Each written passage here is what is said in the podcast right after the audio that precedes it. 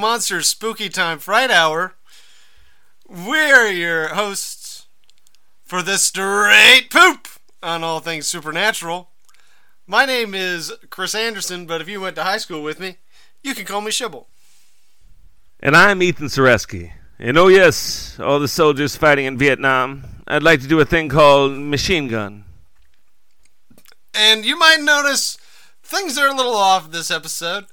Uh, that's because Ethan uh, realized 45 minutes into recording it that he had not been recording it. So if it sounds like I'm going through the motions, I'm not. But why would it sound like that? Why would you get them expecting that? I don't know.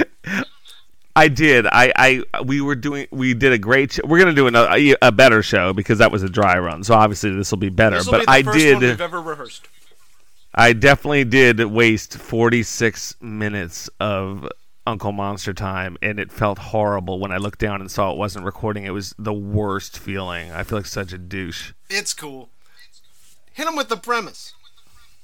Well, as all times on Uncle Monster's Spooky Time Fright Hour, one of us, me this week, has done extensive research on a ghoul, ghost, goblin, monster, demon. This week, it's the Bunny Man. Which just sounds adorable. I'm sure he appreciates that. The other one of us, Shibble, has done absolutely no research and comes into this knowing only he's the Bunny Man and that he's from Virginia. And what And I've that- learned in the last 46 minutes.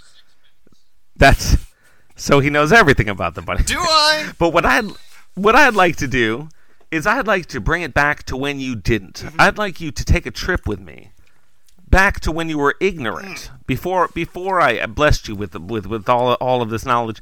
And I'd like to ask you, what did you think the bunny man was? How did you picture the bunny man in your head before I started without recording? In the before times, in those simpler times, Yeah. I I would oft close my eyes and picture just a four foot tall, chubby little bunny walking on his hind legs, wearing a pair of overalls and a big straw sun hat. And he's got a trowel and he's digging up a carrot from his garden to give to his wife. That's the bunny man in my book. That's how I choose to remember him. That's the whole thing. That's the whole thing. If you asked him, his first name is uh, Charles. Charles Bunnyman. Bunnyman? Charles Bunnyman. And he has a wife. Does he have children? Uh, well, obviously, being bunnies, they have children, and his wife uh, Lola Bunnyman, and their uh, children Charles Jr. and Alan, and the twins uh, Rita and Lorraine. And that's it. That's really your theory on the Bunny Man. Okay. Well, I'll, I'll tell you guys. Um, it's very close to his theory the first time. That actually was what he thought the Bunny Man was. Yeah, But- down to Rita and Lorraine. As as you all know, um, the way I have to explain this to Shibble is is different Mm-hmm. because Shibble doesn't learn like the rest of us learn. Shibble learns best through narrative fiction. It's true. I love a narrative fiction, and I can't wait for this story that's going to so heavily feature this new character, the Bunny Man. Yeah. we have a very Bunny Man heavy story coming your way. In math class, um, did you learn well without narrative fiction? No, I mean I got a B. I did okay. I was. I think I did. You know what? I was just a great student. Hit me with that. Were you a great student? Oh my god, you have no patience. I wasted so much time. Oh my god, he's so angry, everyone. I'm oh not. oh I'm. I'm just munching on some nuts, and I want to get to this story. Mostly because I know that it's very long, so I'm going to really be able to eat a bunch of peanuts. That's fortunate that you want to hear the story because now it is story time. It's story time. Story time. It's story time with Uncle Monster. Story time. Story time. It's story time. It's story time with Uncle Monster. Story Story time. time. It's Fabia. Fabia. It's so easy to say, just a soft A. Fabia. Your name is Joshua Fabia. And you are muttering to yourself as you listen to the latest MMA celebrity call you a fraud and decry your cult like hold on the sport's beloved Diego the Nightmare Sanchez. Was it really a cult like hold, though? That seemed like hyperbole. Although right now Diego was suspended upside down, blindfolded, in a latex bodysuit with the word slut written on him in pink lipstick. You ignore the aging and dangling UFC fighter. Your trip to becoming all knowing MMA guru and trainer started at the age of nine, according to your website. It reads Josh's journey as a healer and guide began at just nine years old when his grandfather suffered from heart attack. Joshua fell into the role of physical therapist for his grandfather and worked with him to a remarkable 85% full recovery. It was actually an aortic aneurysm, and your grandpa died two years later. Still, you feel that qualifies as an 85% full recovery. That wasn't the only sign of prodigious talent that you showed as a child. You were on New Zealand's first kindergarten rugby team, according to you. As you have explained multiple times, because you were 5'2 and stopped growing when you were 12, you've been in your body longer than other people, and thus have a better understanding of movement. You call your training facilities the School of Self Awareness Worldwide. The school's website promises self defense and shows off what you call the love punch. Listeners should probably Google that, really. It involves standing in an oddly sexual way on a woman's inner thigh while punching a man's chest and asking if he felt love. The website also offers courses in magic. Really, actual magical studies. The School of Self Awareness worldwide. At least you had something to sell now. And fortune smiles upon those who are prepared. Or the wicked. Or the very short. As long as it's one of those, you're not good at colloquialisms, but everything else, look out. You leave the gagged and bound Diego, almost assuredly suffering from CTE, and make one of your very secretive routine trips to Virginia. You choose one of the younger fighters in your stable to accompany you. He's been training at the School of Self Awareness for a few months, so is probably prepared to love punch and dodge a heavy bag, but not much more. You don't need much fighting out of him where you're going, though. On the ride, you turn to the young fighter and tell him about the time you convinced the great Diego Sanchez to fire his entire training team, the famed Jackson Wink MMA camp that created his career and made him into the legend he is today. He fired his nutritionist, manager, everybody. He replaced them all with just you. You had given this exact quote to the media I'm his coach, trainer, manager. I'm a physical therapist, I'm a nutritionist. I'm doing all those jobs of which you see a whole lot of people have full occupational titles for. Well put. The other fighter looks extremely uncomfortable, so you remove your shirt and put your hand on his leg, content to just ride comfortably in silence. On the way back from the bridge in Virginia, you'd be riding home alone anyway, feeling more fabulous than ever. You arrive back at the School of Self Awareness Worldwide and stash a duffel bag in a dumpster before sneaking back in. Diego is still hanging there, but the word slut is getting old, so you rub it off the black leather with the Mr. Clean magic eraser. You pick up the pink lipstick and write fuck pig instead. Thank you, Joshua, says Diego. You slap him to continue his training and walk away to find another of the younger fighters. Before Diego's next fight against Michel Pereira, tape surfaces of you chasing fighters around a ring, wielding an actual knife, yelling, Everything is a knife! This really happened.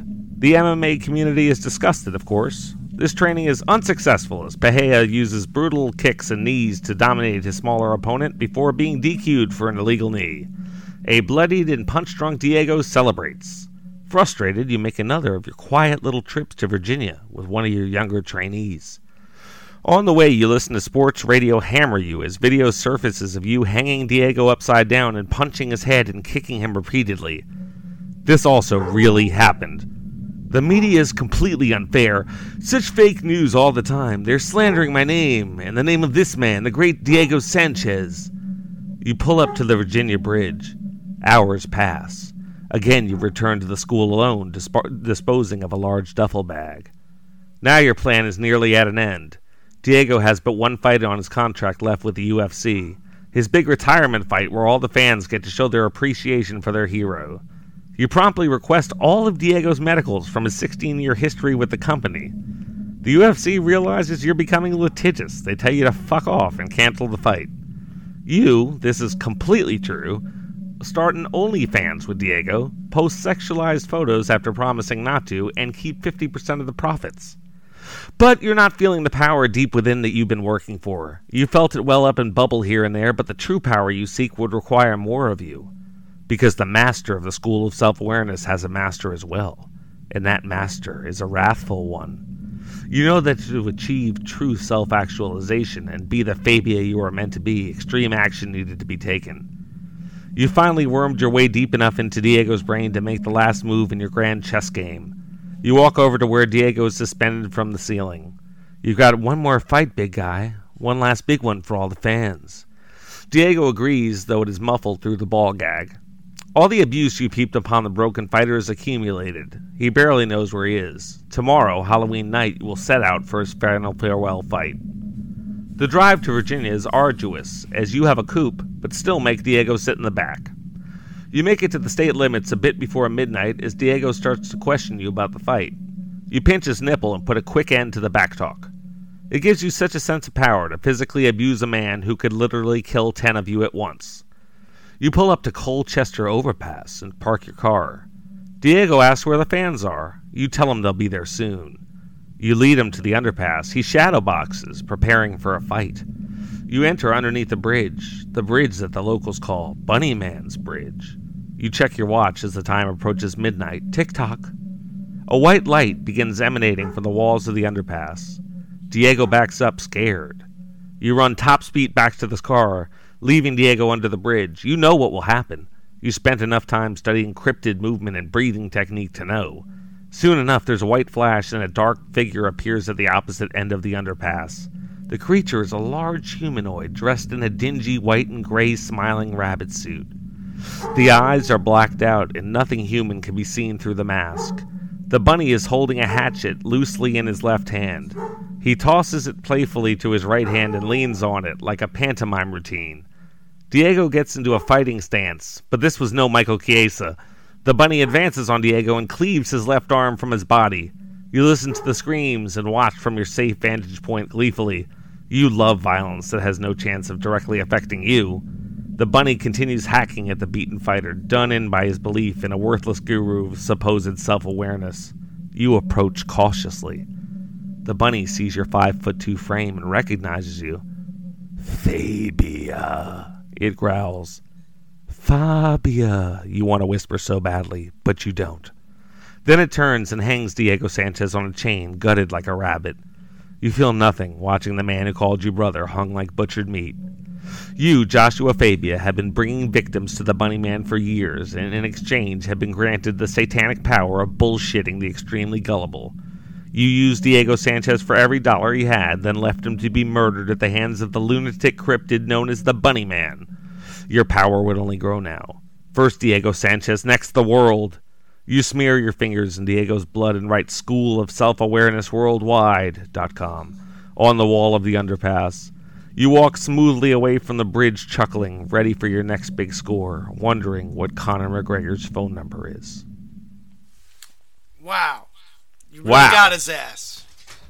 Got the Bunny Man. You got Joshua Fabia a little bit more, I want to say. You really Well, stuck got him the- with that one. Got the Bunny Man too, though, right? I mean, you got him towards the end there. You snuck him in. You snuck him in right before the deadline. Well, I got to tell you something. I don't know when this is going to air, but right now in MMA, It's going to air in the year 2025. okay, it'll still be relevant a little bit. If you, in MMA, which I love, there's this guy Diego Sanchez who won the the first Ultimate Fighter. He's been in the game forever. He's You might remember weird, him from the story. He's kind of a weird guy, gullible, you know, susceptible to weird stuff. And and this weird guru guy got his hooks in him and is just milking him for everything and putting him in danger really in these fights because he does, you know, he's he's a complete fraud. And I just take exception to that. That that's why he's the star of the story this week because because he's a douche and he sucks.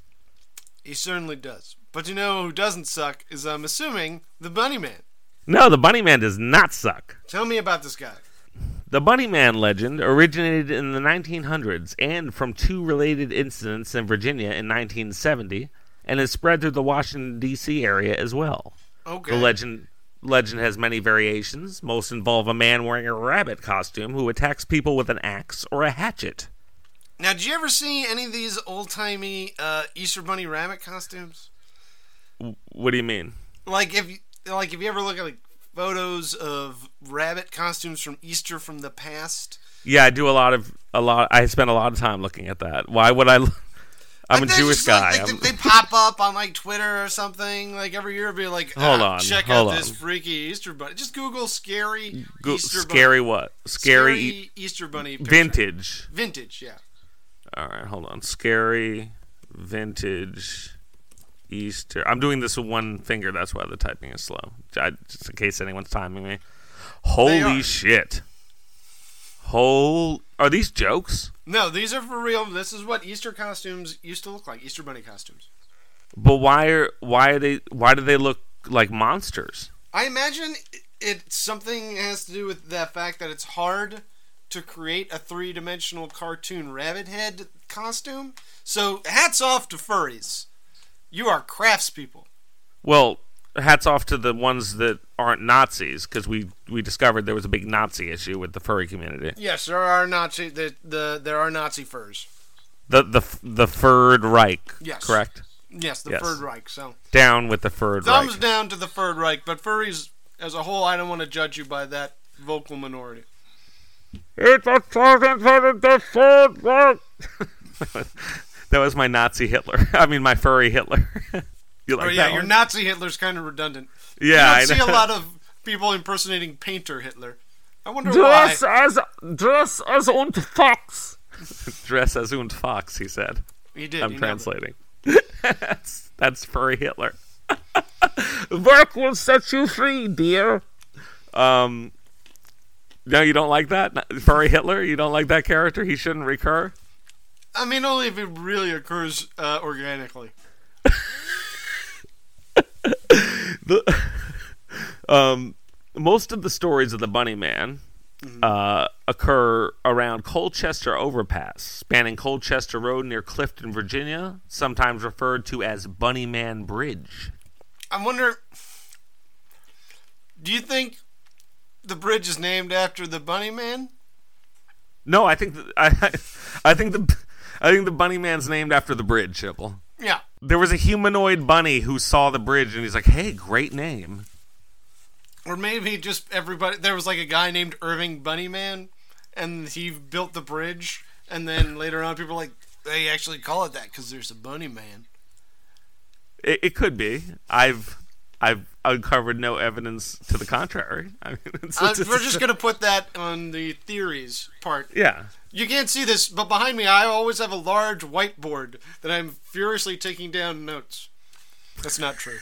I'm eating peanuts and drinking Pepsi. Colchester Overpass uh, near Bunnyman's Bridge. That's kind of the home base. So I wanted to talk about that for a minute. That's his Warren. That's his yeah. It's, was that's almost a Watership Down reference, isn't it? That's just what It's rabbit. a, a general Yeah. bunny reference, but it if we're talking about talking bunnies and kind of humanoid bunnies, it could be a Watership Down reference. It could be. I'm not. I always heard Watership Down was very sad, so I never watched it. Oh, it's a book. the the books The book's really great. I also don't know how to read. Fiver is the star. A bunny named Fiver.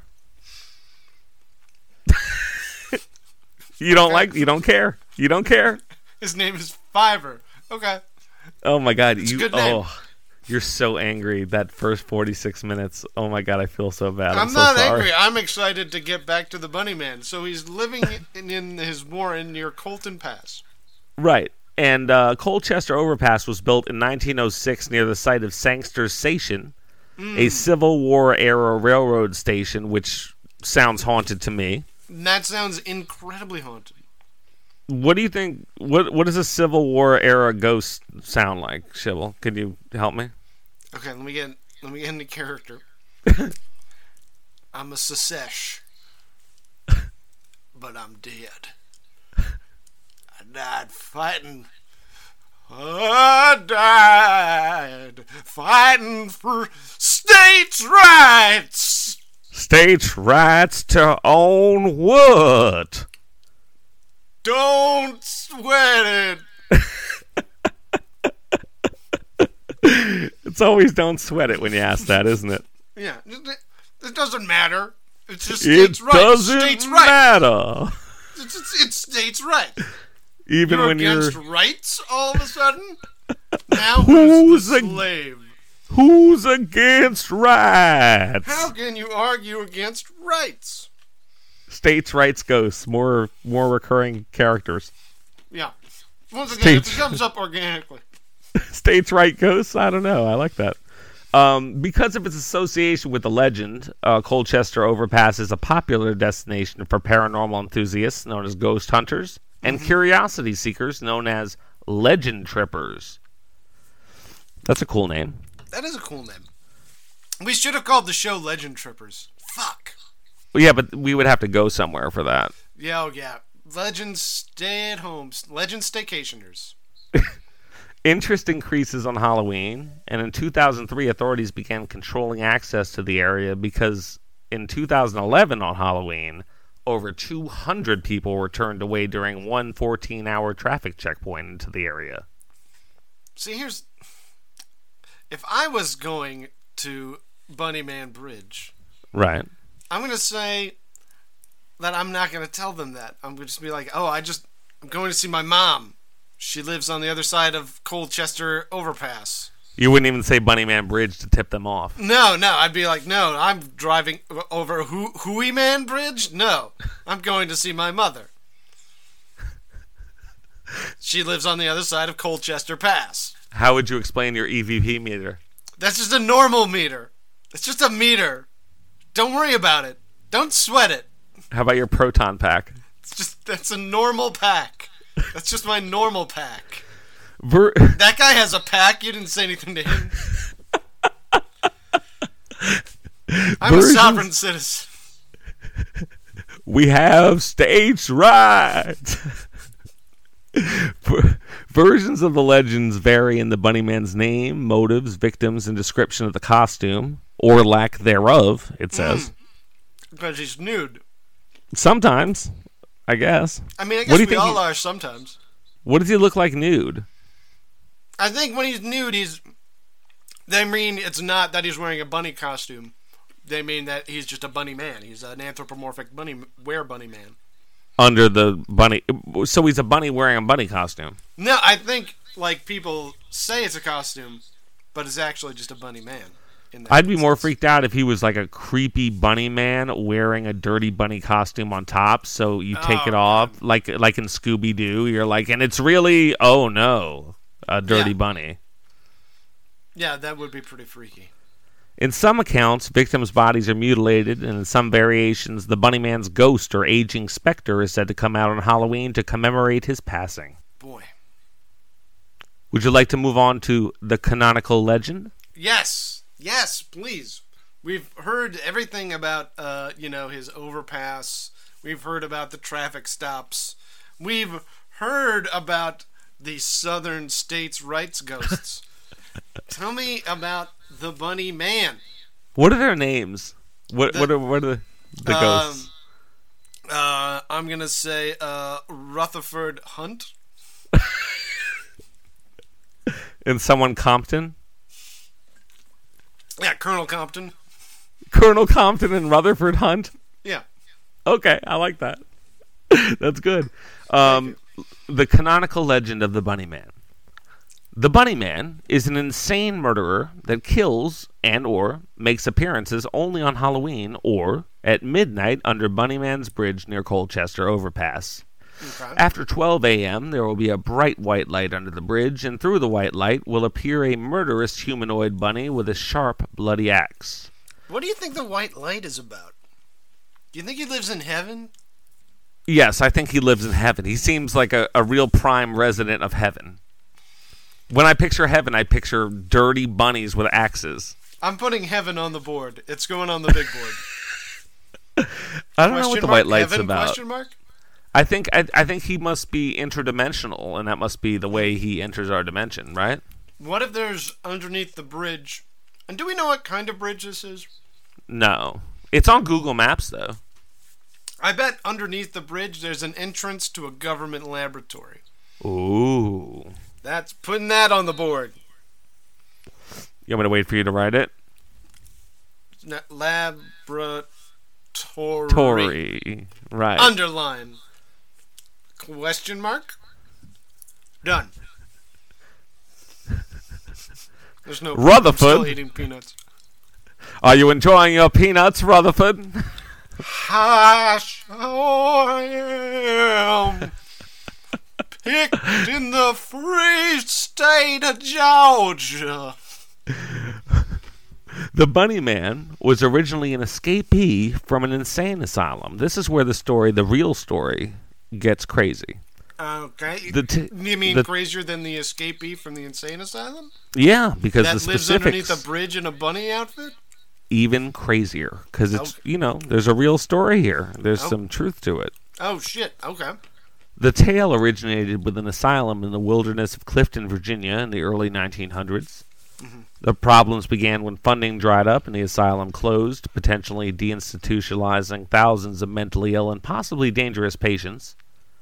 Not that mentally ill people are at all prone to violence, because that's No, the- they're the- statistically more likely to be the victims of violence. that's absolutely true, Shibble. Excellent point. Uh, although, you know, just like any population, some people are violent. Uh, more and more people were beginning to move into the town where the asylum was closing. The mayor demanded the head of the asylum move the former patients elsewhere as he didn't want undesirables in his town. Uh, that's why they call them undesirables. Why? Why did they call them undesirables? Because you don't desire them in your town. How do you become a desirable if you're an undesirable? I don't know, maybe like get some cool clothes. So it's like popular. Yeah. It's like, These guys are so unpopular that the mayor's telling them to leave. Oh my god, they need to get some Nikes. Yeah, they need to get one of those uh, movies where they get a makeover. Oh yeah, totally. Where like a bunch of the cool kids need to help them out. Yeah, Yeah, then it turns out it started out as a prank, but now It was a bet. Real. and it was a bet to go out with the, the guy. He did it on a bet. Oh, that's so sad for the bunny man. So in 1904, the most dangerous and criminally insane patients were packed into transports to a new facility. Mm-hmm. Sometime during the journey to Lorton Prison, which is a pretty serious place, the driver of one of the vehicles swerved and the transport careened off the road. Most of the inmates aboard and the driver were actually killed in the crash, but some survived and escaped. Mm.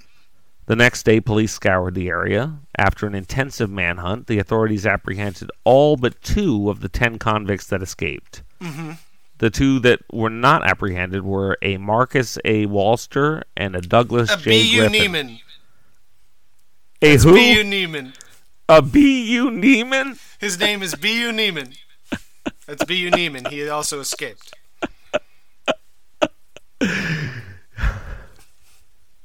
I don't think it was that simple a case to solve, Shibble. I think we've gotten it. We've cracked it. And this is an Uncle Monster exclusive.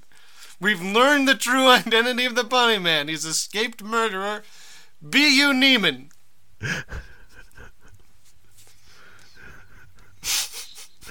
Barry Uriah Neiman. However, as the police were still searching, they found a footprint in the mud. In the hmm. footprint was written, You'll never find me, and you know it too. Signed, B.U. Neiman. Man. Signed B.U. Neiman. Signed, The Bunny Man. Oh, a.k.a. B.U. Neiman, correct. The police then found the other inmate who escaped, Marcus Walster, hanging by the neck from the Bunny Man Bridge, gutted like a rabbit, while Douglas Griffin was never found. Mmm. Douglas Griffin, a.k.a. B.U. Neiman. Correct. I'm just going to give in, and yes, that's his name. We're Um, going to get that on Wikipedia by the end of the day. can't you just can you just change anything on Wikipedia? Yeah, but somebody might yell at you if they notice. Cryptid people are pretty serious. I don't know if you want to do that. I mean, I don't want to do it mostly because I don't want to put the effort into it. Well, we did lose 46 minutes of our lives today because of me. Um, we will now move. I'm so apologetic. I feel so It's shit. alright. I did the exact same thing in season one with an episode about the skunk ape. Uh, that is our lost episode and might be an upcoming special second take edition of Uncle But, Monster. but we're not gonna. But oh, we we're gonna redo it because there was some talk of what happened is we recorded a whole an entire episode of uh, called the Skunk Ape, which was uh, it really was a good one. Yeah. Um, and uh, Shibble deleted it by mistake, which was fine because it was actually it was actually really good because we were really ca- until today we were really careful about that kind of stuff. yeah. but Shibble was going to listen to it and and try and reply to me in the moment and like recreate his answers. yeah, I might just do that. I, I kind of want to hear how it sounds. I mean, that would be kind of funny. I think I'd have to like find my old notes, but I think it'd be great. All right, give it a shot. I mean, hey, Yeah. you people, you won't even notice. You should have made me do it with this one because you recorded you for this. I could have gone back. I could have played both parts. Yeah. One night in 1905, we are jumping a little bit ahead now because the Bunny Man is loose. So what's Hmm. going to happen? We we wonder. Yeah, what happens next? He's out there. One The evening, madman, B.U. Neiman. on Halloween 1905, a group of teenagers went to Colchester overpass, now known as Bunnyman Bridge. Mm. Three of the teens would later be found dead, their throats slashed, and with long cuts up their abdomens as if they'd been gutted like a rabbit. The story caused an uproar, with parents warning their children not to go anywhere near the bridge. Did they listen? No, they're teens. They're too radical. How many years did it take before this happened again? Oh, I'm going to say four. One. In 1906, uh, the Bunny Man struck again. This time, seven t- dumb teens, well, I- they're dead, so I'm- seven teens were said to be partying under the bridge. One of them, a young woman named Adrian Hatala, was so spooked by the stories that she actually kept her distance from the other kids. According to her account, there was a light under the bridge, followed by a blinding bright flash at around midnight, and she heard the anguished sque- screams of her friends. She found the bodies of her friends hanging under the bridge by meat hooks, mutilated hmm. in a similar manner to the teens that had been found the previous Halloween. Get this. She would eventually be charged with the murders and locked away in a mental institution. Whew. Well, that's a dang shame. Adrian Hatala, victim of the Bunny Man in a different way. This raises to me the question how many teens do you think you could take in a fight? Now, Well, na- let's say in your prime. This is the, this is a preview of fight night. Let's say really quick. um, how old are the teens? Let's say they're in a. Uh, I'm gonna say in this situation they're from a small town, so you'll have kids of different ages hanging out. So we'll say ranging from 15 to 18. Okay, are they boys or girls? It's gonna be uh, on and off boy girl boy girl. Starting with a boy. Yeah, How how old's the first boy? first boy. Let's let's let's say 16. I can take in my pro like at age twenty five. Sure. Whenever you feel like you would be most equipped for this. Well, I I was a good athlete, and I was a good ball player, and I was plenty mean, and Yeah. um, Yeah, you had a real angry streak. I had an angry time in my life. Um, I got over it, Yeah. and um, I, as you can tell from the story today, I'm completely over it. Yeah, we're ev- one thing about Uncle Monster's Spooky Time Fright Hour is both your hosts are very normal. and not angry. Um, I think I could take four. I think the first a 16 year old boy in my prime wreck 'em. Then a teenage girl, it's just gonna be. I'm just gonna choke her. It's over. Wait, what if? Okay, what if the teenage girl, 18, captain of the b-ball team? I, I'm gonna turn her around and choke her gently, and uh, you know, so no violence occurs. And then uh, I'm gonna guess the second boy is gonna be older and bigger, and that's gonna be a real fight. So, and I'm tired by that point. I'm gonna guess at my prime, I still take him and have enough left for one more chick, but the next dude is gonna take me. So I say four. I'm gonna say. I'm I, I'm gonna say I could probably take down the first teen in my Yeah, prime. That'll be definitely. okay. I think by the time I get through uh, fighting that lady, I think she's gonna be more of a fighter than you're giving these ladies credits. Uh, and I think uh, that's gonna. I'll be able to take her, but at that point, I'm gonna be starting to get pretty fatigued, and I think number three is gonna get me. All right, that's fair enough. So, I mean, one of us gets to three, one of us gets to four. I mean, that's pretty similar. Yeah. So, we're ready to take on 17s. Your choice, anytime, anywhere. Yeah, but they have to be mixed of mixed gender and age between Yeah, 15 and it has to go boy, girl, boy, girl, and everyone has to recognize that this is very normal. Before the show starts, everyone needs to stand up and say simultaneously, This is very normal. Now we're going to move on to some sightings of real sightings of the Bunny Man. Okay. Documented real. Many people have had their cars hit with axes flung into their windshields. Yeah, that, that many people have had that happen. No, well, I'll give you numbers on it. That's true. Many people have. Yeah. Some some people, this is an odd one, that live close to the bridge have heard the bunny man's voice in the woods admonishing them in an angry tone, quote, "You have been messing up my property by dumping tree stumps, limbs and brush and other things on the property. You can make everything right by meeting me tonight and talking about the situation."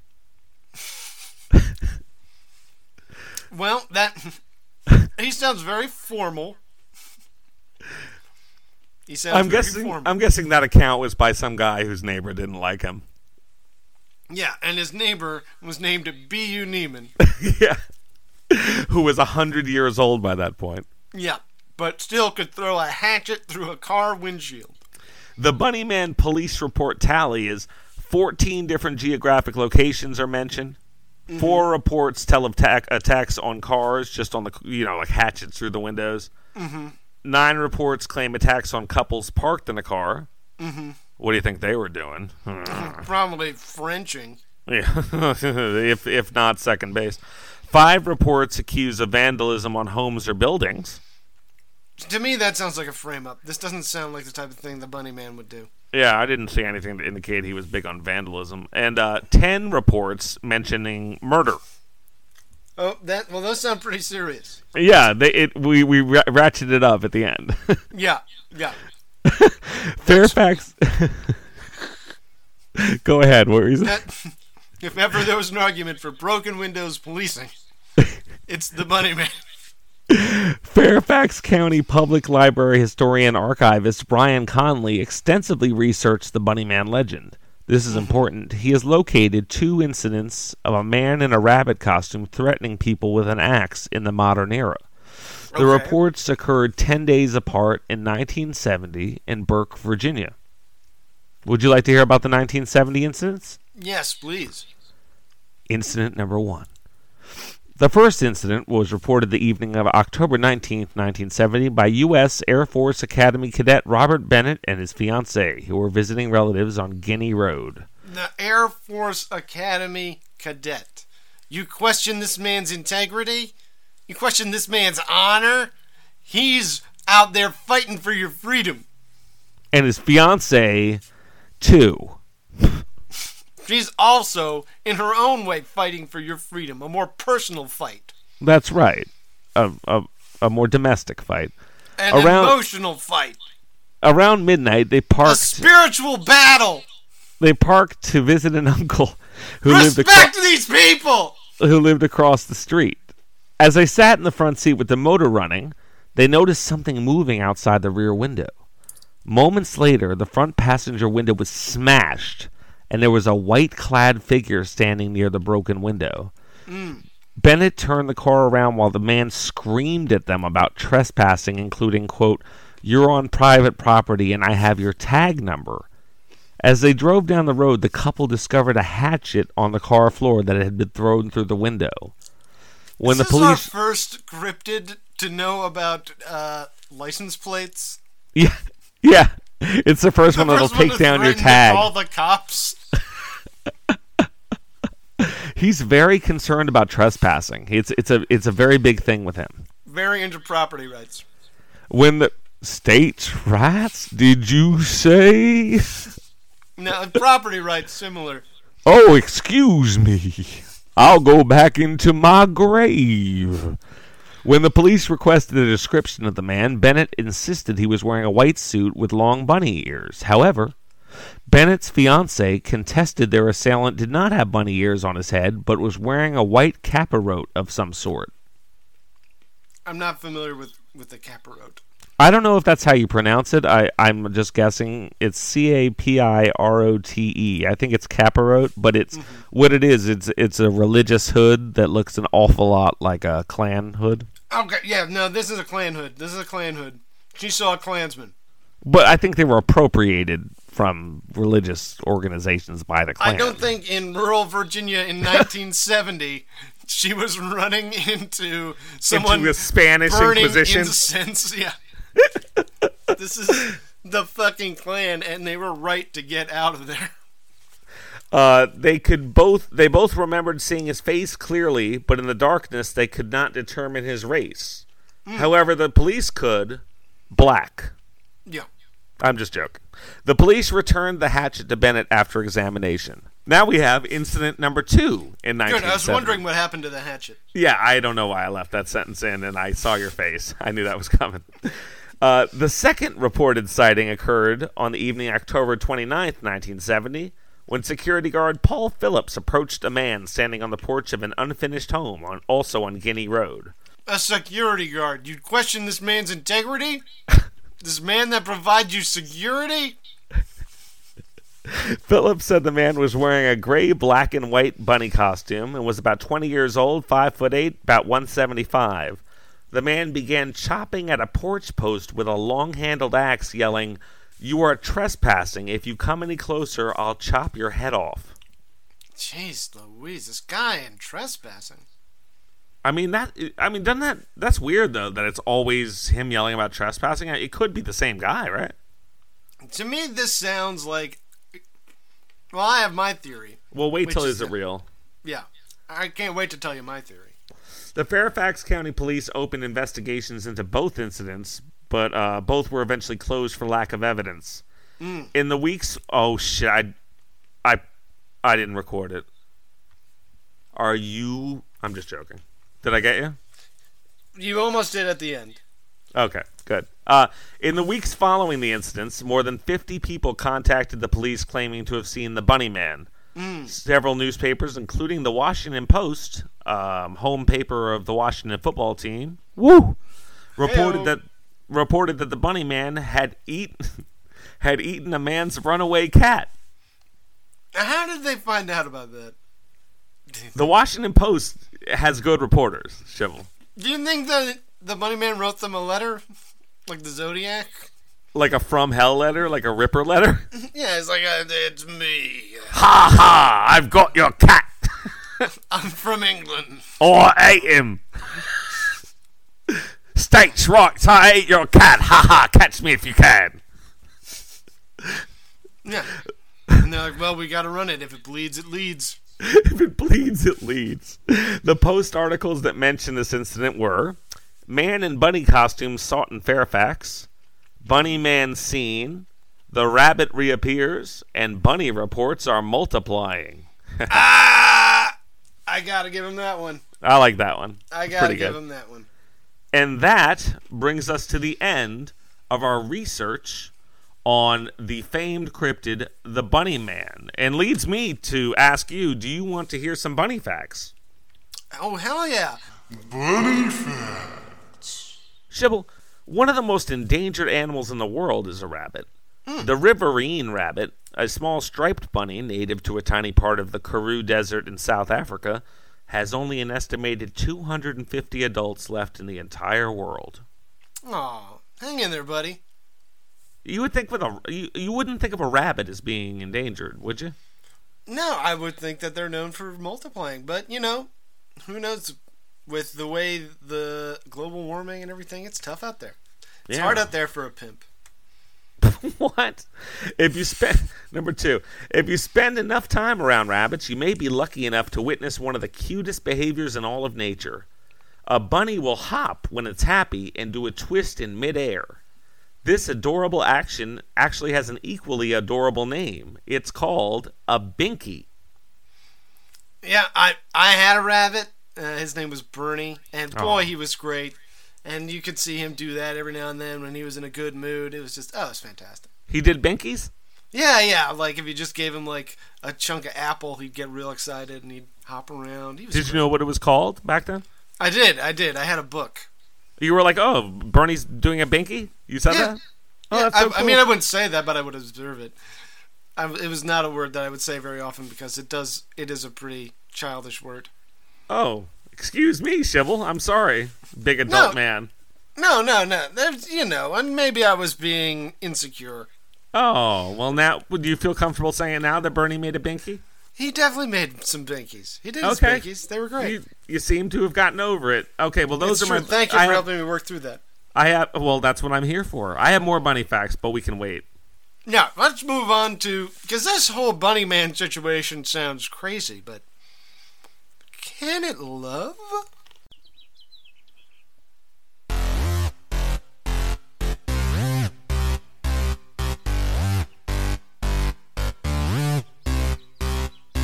A werewolf ate my dad, but it's not so bad.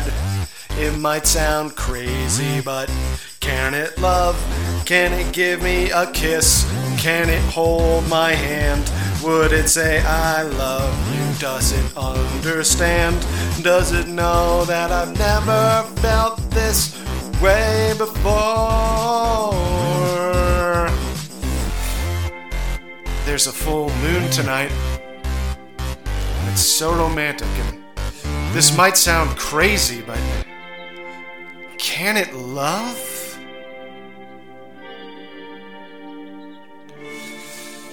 Can it love?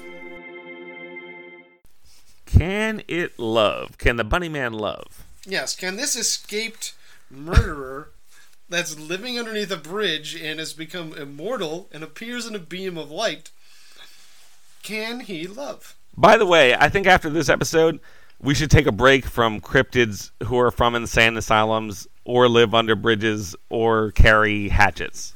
It's true. They just seem to have different outfits. Yeah, I, I, I, th- I mean, they are interest. They're all interesting, but I mean, no, I no, think, it is cool, but yeah. I think we only need at most two of those a season. yeah, okay. So that was our quota. Um, but can it love? That's an important question. And what I wrote was that it started out as human, so I think it had the ability to love. I don't know whether it retained that ability through a an abusive stay at a home for the criminally insane. Uh, it certainly doesn't seem loving to murder teens on Halloween or to throw hatchets at people's cars. No. He he seems most concerned with protecting his territory, possibly because he never felt safe in a home to call his own growing up. His obsession with his turf overrides feelings or emotions of love or favor and dominate his personality. Also, he's over a 100 years old, so at some point he achieved demon status, which probably removed his ability to love. So at this point, he's a super, supernatural being without human emotion and doesn't remember how to love. All right. I think that's a very reasonable guess. I'm going to say he loves his land. Oh, great point. Uh, he loves he loves his land. Is it But- real love or is it obsession? It's tough to say. Yeah, it might be. It might just be a, a, a parasocial relationship with his land. he uh. Yeah, we're go- I'm gonna go ahead and say that the Bunny Man has not demonstrated anything like love.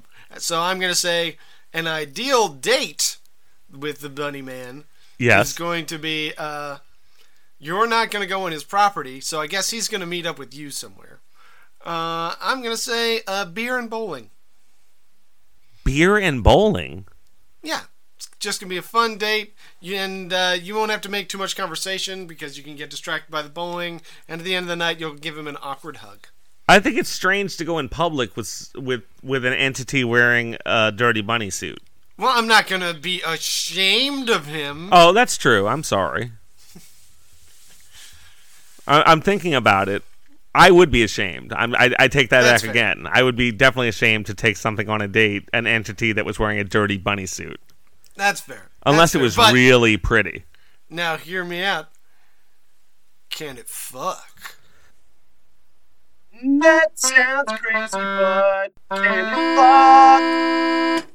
Well, I did some research on this. Um, I did find sexy bunny man images, quote unquote, on Shutterstock that were very Yeah. interesting. Uh, there's were. no bunny man specific cryptid erotica, none, Okay. which was very disappointing. Yeah, that's surprising. Um, here's an interesting point on immaculate conception. The ancients, such as Plutarch and Philostratus, believed that rabbits were hermaphrodites. It was the only way they could justify the rabbit's superfetation. So that could mean that the bunny man Yep, has been reproducing asexually yep. for generations, and that's why he's still alive. That could be, or he could be spreading other bunny people to other states. It's true. Have we heard any reports of bunny men outside of the Bunny Man Bridge area? No, but we don't know the gestation period or how long it takes to grow up and become a demon bunny man. It's true. It may they take could 50 be coming years. to your town soon. They could already be there. Yeah. Uh, Christians, for Christians, this self-conception was regarded as an indication that rabbits had been eff- effective at having virgin births. So this linked rabbits to the Virgin Mary and signs of rebirth and purity. So rabbits are associated with what? Uh, with Easter. Yep, and the resurrection of Christ. That's the reason. All right. Well, there we go. And of course, I did manage to find a little bit of erotica Yeah. That related called Little Bunny by My Erotic Tale. But it's not spelled tale like a story, it's spelled tale like a tale. Okay. I like it. That's funny. That is. That's that's a classic wordplay amongst furries. Is this just gonna be furry fic? Uh no, it's it's it's a bunny, just like the bunny man. Okay. Will you read it to me? Uh, did you send it to me? Yeah. Oh, let me find it. Hang on. Boop boop doop. A boop boop doo doo. Doodle doot. I lied, I just sent it to you. There it is. Hang on. Where there? Snoop. Not there yet. Oh, did it come through my phone? That sounds crazy, but can it fuck? Do you say crazy or scary? Because it was that sounds scary, but I think you saying that sounds crazy, and I like that better now. Yeah, it, it changed to uh, that sounds. Uh, that sound, yeah, it sounds, that sounds crazy. Yeah, it is what it is. All right, uh, all right. So, what, what? Give me, give me a title. What am I kicking off here? in order to prove, you know, another way to prove that the Bunny Man might be able to do the nasty, uh, we have Little Bunny by My Erotic Tale, T A I L, and it goes a little something like this. Hit she it. Picks it. She picks up the little bunny and gives him a kiss. Little bunny wrinkles his nose and kisses her back. His whiskers tickled her cheeks. She wiped her face from the sensation of the little whiskers. She moved the little animal down to her neck. It rubbed along her chest and breasts. His soft fur felt good along her body, teasing the nipple and then rubbing circles around her breast. Here, little bunny, want some milk? She put the bunny's mouth to her nipple. Of course, little bunny lapped at the milk and suckled the tit. His long whiskers tethered the soft mound. His nose pointed at her breast. She pushed his nose into her hard nipple as she moved him from tit to tit. Which one tastes better, Lil Bunny? she asked. She laughed at the thought of a talking rabbit, putting him to one tit then the other. Lil Bunny says, They're both scrumptious. Thanks for that. You're welcome. I thought that was a good excerpt. You didn't like it? It was it was fine. I thought it was, was instructive about the bunny man and his sexual proclivities. Yeah, I think we both learned a lot from that. I certainly felt like I did. The audience And did. I think it might be fight night. Fight night.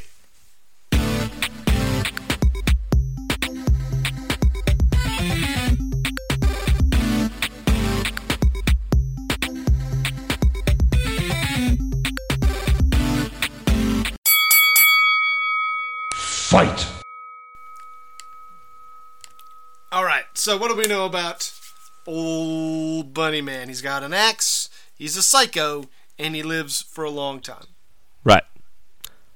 And he So- appears in white light. You know, his territory is under the bridge. We got a lot about him. So, how many prime Shaquille O'Neals does it take to take down the Bunny Man?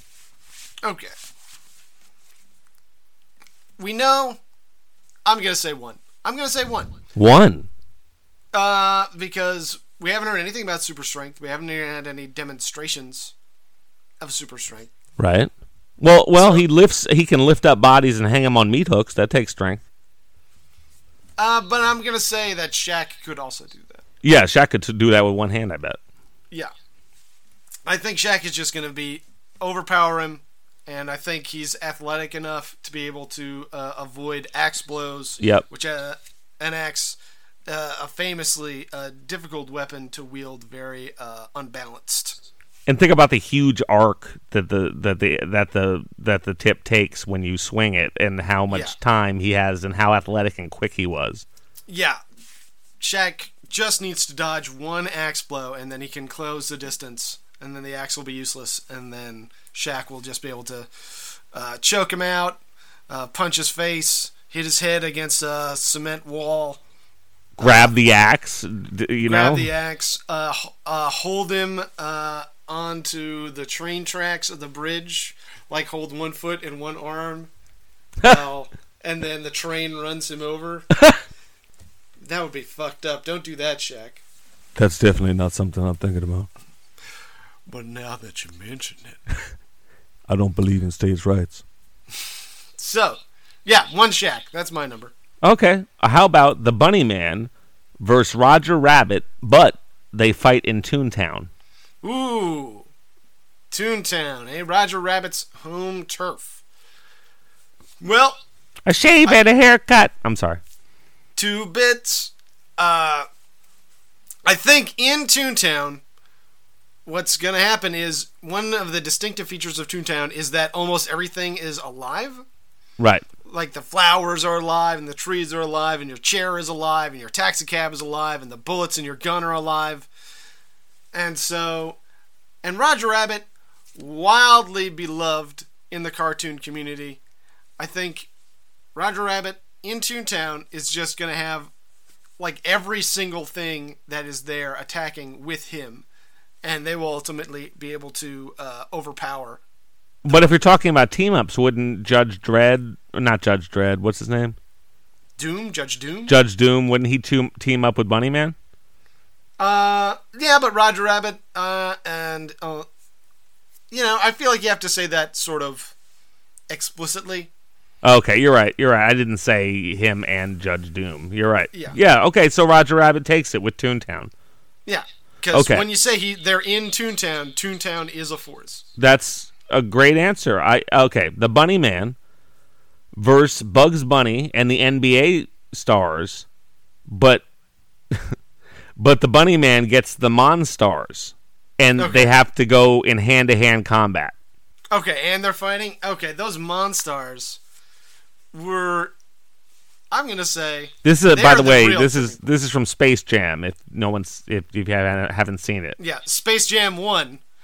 Of course, by this by the time this episode has been released, there'll be Space Jam 4 in theaters. yeah. But there'll still be only one. James Jr. There'll only be one real Space Jam at any point. So It's true. Space Jam 2 starring LeBron James. the highlight of the entire franchise. right, of course.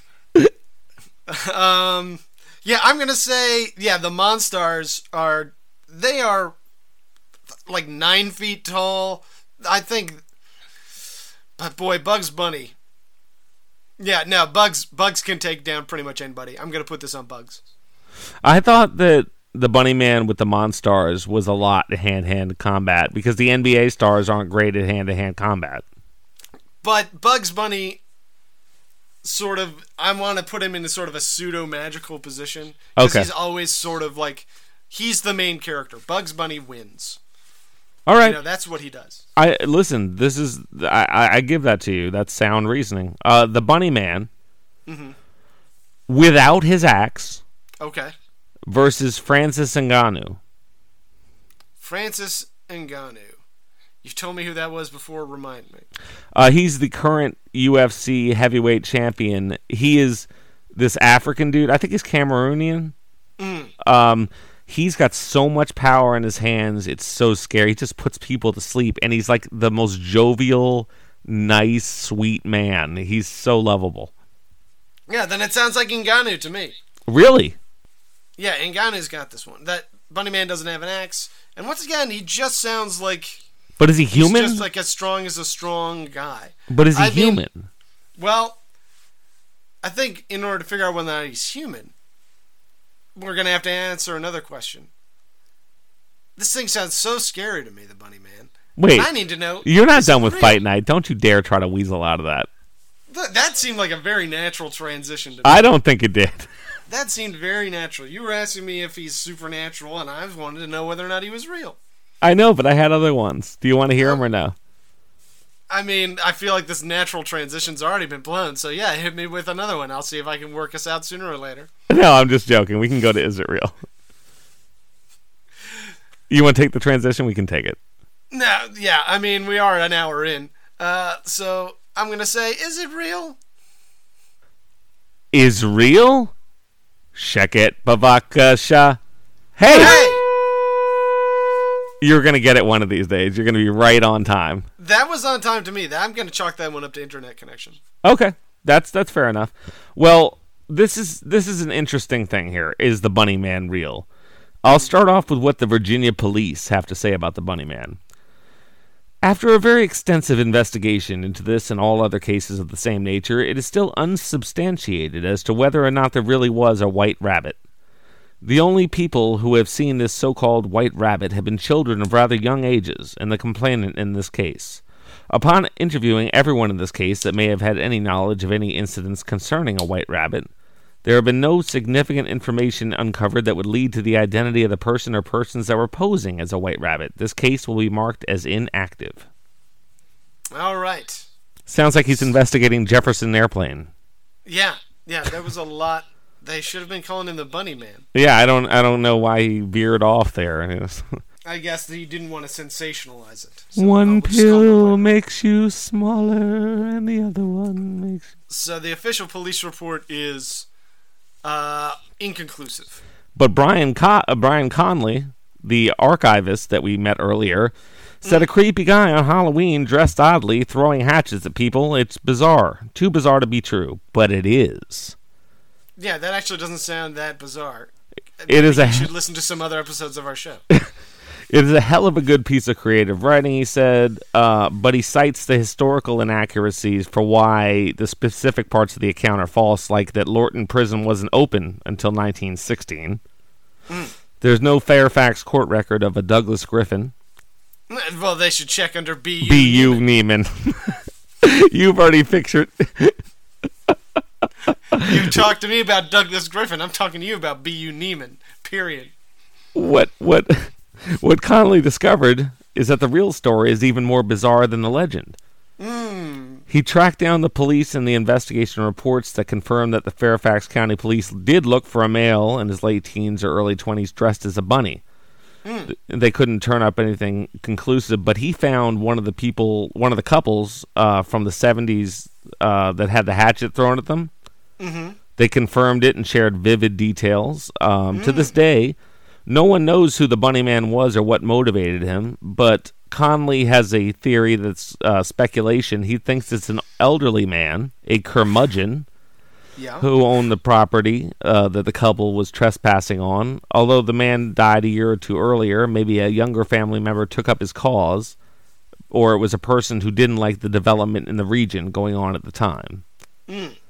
Additionally, if the Bunny Man was in his early 20s in 1970, then he likely would still be alive today, but no one has come forward to admit being the uh, notorious Bunny Man. Today, the story of the Bunny Man has overtaken the actual truth. There was no murder, no asylum for the insane, and not even a bridge. Conley There's thinks not even a Bunny Man bridge? Conley thinks the Fairfax Station Bridge, which Google Maps now even calls the Bunnyman Bridge, was nothing more than a nearby local teen party spot and a creepy looking bridge that got incorporated into the story. Nothing more than a local teen party spot. Even the town of Clifton has embraced the legend with T-shirts and a haunted Halloween attraction. Well, good for them. Yeah, Way they're trying to trying to make a to buck. turn that tragedy around from all those teens that were murdered in 1906. So there's and 1905 and uh, throwing hatchets in the 70s and you know there, there's some there's some truth to it. There's there's some not so true elements to it, but it's a mixed bag. Yeah, my my theory was that it was going to be like uh, this one clan of dudes that lived on this one land, and they owned this old bunny costume, and they always it was a Halloween tradition to scare people away from their property, in around Halloween wearing this bunny costume. And That's really good. I, down from dude to dude. I love that. And of course, the first dude was obviously B.U. Neiman, escaped madman. No, but you find you find that a lot in these small towns. You find that you know keeping to yourself and keeping away outsiders and using fear and these legends to do so. So that that's not a bad theory at all, Shibs. Well, thank you. Would you like some bunny facts to um, start wrapping Yeah, this up? Round me up with a bunny fact. Bunny fact. A rabbit's diet is hard to break down, so rabbits have two kinds of poops one hard, dry pellet, and one soft black orb. The rabbit will eat the soft shit again, with allow- which allows their digestive system another attempt to wring nutrients out of the food. Mm-hmm. Rabbits get eaten a lot, and as one measure of protection, they sleep with their eyes open. Sudden movements can alert and awaken the rabbit. Rabbits can't puke. Seriously. The reason seems to be some combination of digestive arrangement, like a powerful block between the stomach and esophagus, and something about their brains that won't or can't communicate that kind of command. Hmm. They just don't know how. They can't puke. Nah, never figured it out. Stupid bunnies. And it looks like we're getting the red light from Uncle Monster. Why, you don't want to continue your rabbit? Oh, for a second, I, I couldn't tell if that was Janusz or an Israel. Oh, come on. Just when you started. Oh, By the time you got to Rabbit, I got to I got to Israeli. okay, good. Thank you. So you got some old movie wrecks for us this week? Oh, I, I didn't see the red light. Is that the red light? Yeah, we uh, looks like we're getting the red light. Oh, from the Uncle red light. I'm sorry. Go ahead. Well, um, yeah, I wanted to. Have you guys ever seen that movie, Donnie Darko? Who me? Yeah, I've seen. I've seen it, Uncle Mon. No, I haven't seen it. Tell me about it. I never got around to it either. Can I try giving an Uncle Monster? Yeah, go for it. Okay. I, I What do just. you got for us this week, Uncle M? Oh, I just saw a horror movie called Things Seen and Heard. Boy, you did see and hear it, didn't you?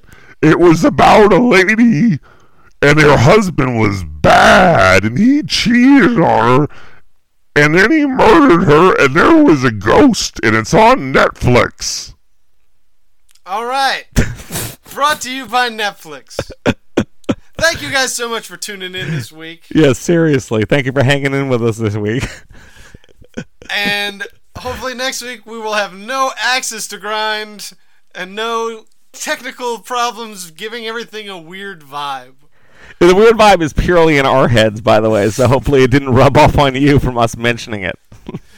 But here I go again. Weird vibe today. Weird vibe. by the way. You can find us on social medias. Yep.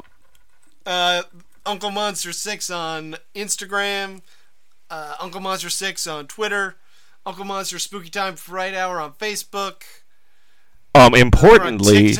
Uncle Monster 6 on Patreon, which would be awesome if you guys want to join that. That that's exciting. Yeah, you get early access to episodes. You get uh, bonus episodes. Nightmare on Monster Street, our examination of the Nightmare on Elm Street series. It's very cool. We were releasing those back in 2021. By now, we're of course on to uh, watching the entirety of Sailor Moon, and not talking about it. We just record us watching it. Thank you guys so much for thank you so much for listening, and thank you guys so much for having fun with us. We really enjoy this, and we enjoy it because of you. And we can't wait to see you next time back here on Uncle Monster's Spooky Time Fright Hour. Just remember one thing. Don't get spooked